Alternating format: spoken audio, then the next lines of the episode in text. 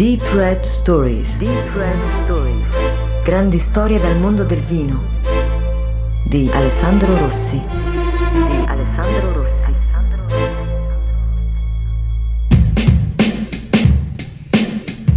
Di solito raccontiamo storie di persone che nel mondo del vino si sono contraddistinte e hanno lasciato una traccia a volte indelebile.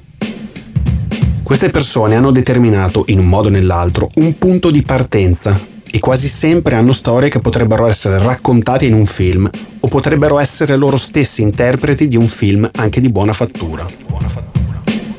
Quasi sempre mi piace iniziare una storia cercando un nesso con il cinema, perché in un modo o nell'altro le storie che appartengono al mondo del vino sono sempre un po' strane e qualche cosa che appartiene al cinema, al surreale, se lo portano dietro sempre.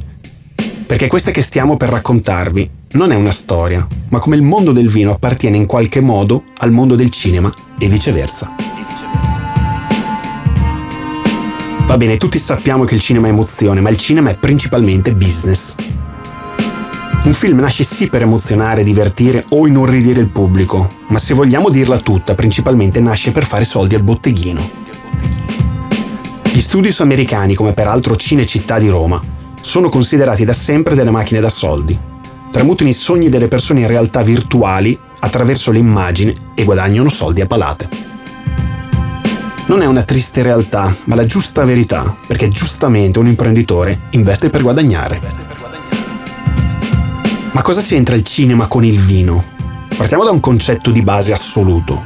Tutto ciò che ruota attorno al business è lanciato sul mercato come un sasso da una fionda attraverso la comunicazione ed il marketing. Partiamo allora da un assioma. Il marketing è l'insieme degli strumenti e delle tecniche che permettono di vendere in modo profittevole e duraturo. Più o meno il concetto è questo.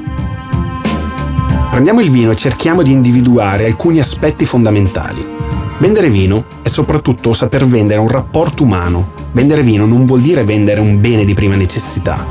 Il concetto di brand nel mondo del vino ad oggi è quasi inesistente Vendere vino è un concetto obsoleto e va reinventato. Ovviamente equivale a vendere un piacere, un sogno, un territorio, una storia, un savoir-faire. Vendere vino è soprattutto vendere una regione, degli uomini.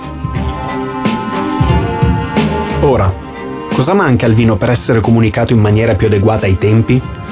Manca la comunicazione moderna, quella trascinata dai video e di social ma oggi ci occuperemo della parte video. Esistono due tipi di immagini, emozionali e commerciali. Le prime riguardano essenzialmente il cinema e sono pellicole dove il vino è attore principale o coattore. Esiste cinema e cinema documentario e la differenza è il concetto della pellicola. La prima racconta una storia, spesso di fantasia, dove il vino ne fa da cornice, la seconda racconta il vino attraverso i sogni e le esperienze dei produttori, degustatori o opinion leader del settore.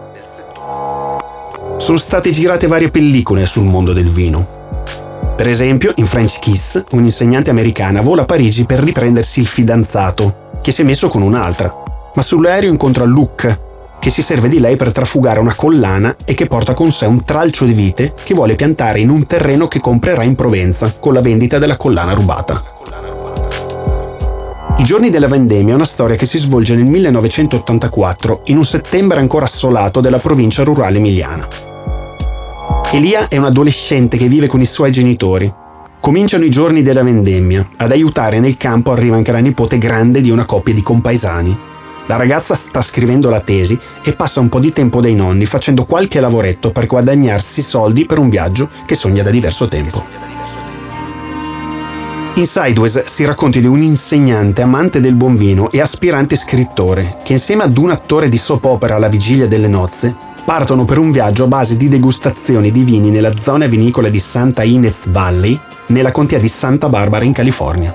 Ciò che all'apparenza sembra un normale viaggio di addio al celibato si rivela un'avventura intricata e divertente. L'anno della cometa è una commedia sentimentale e roccambolesca nella quale una giovane enologa, che viene da una famiglia di grandissimi esperti di vino, insieme ad un miliardario, inseguono una preziosa bottiglia di Lafitte del 1811 scoperta in un castello in Scozia.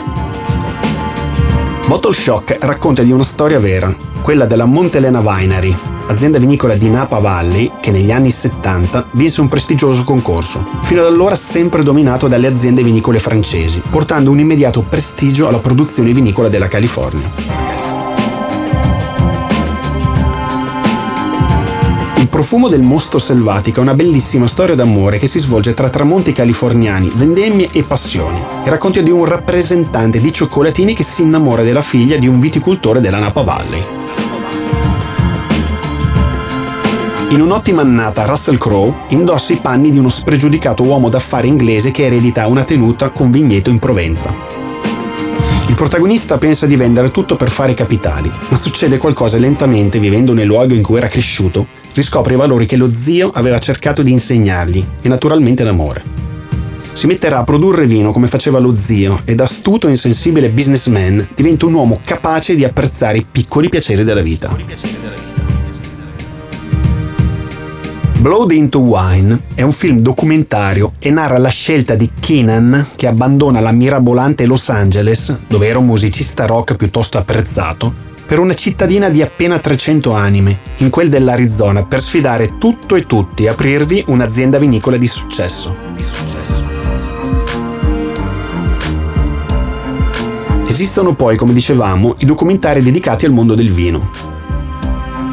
Mondo Vino è un documentario diretto da Jonathan Nussiter e racconta un percorso che anche un'accusa alle grandi aziende della produzione vinicola colpevoli, secondo l'autore, di danneggiare i piccoli produttori locali legati alla tradizione del territorio.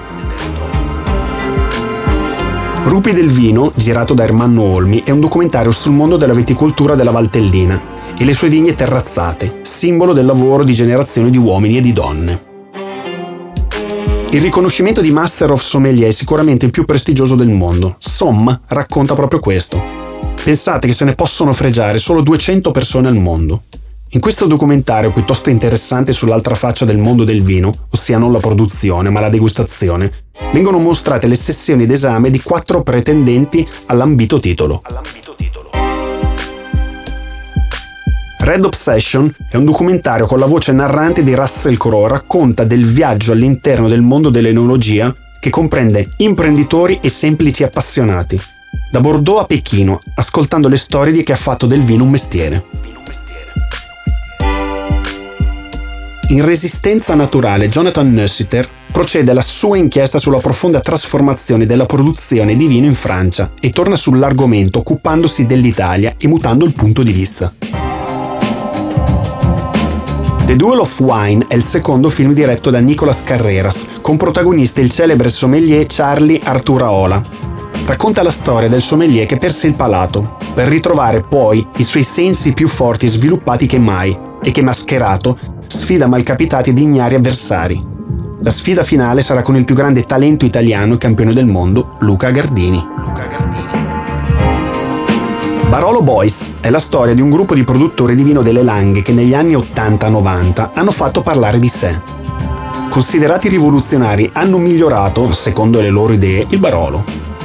Artefici di vini considerati più moderni nel concetto e nel gusto, è la storia di un periodo fondamentale per questa zona di produzione.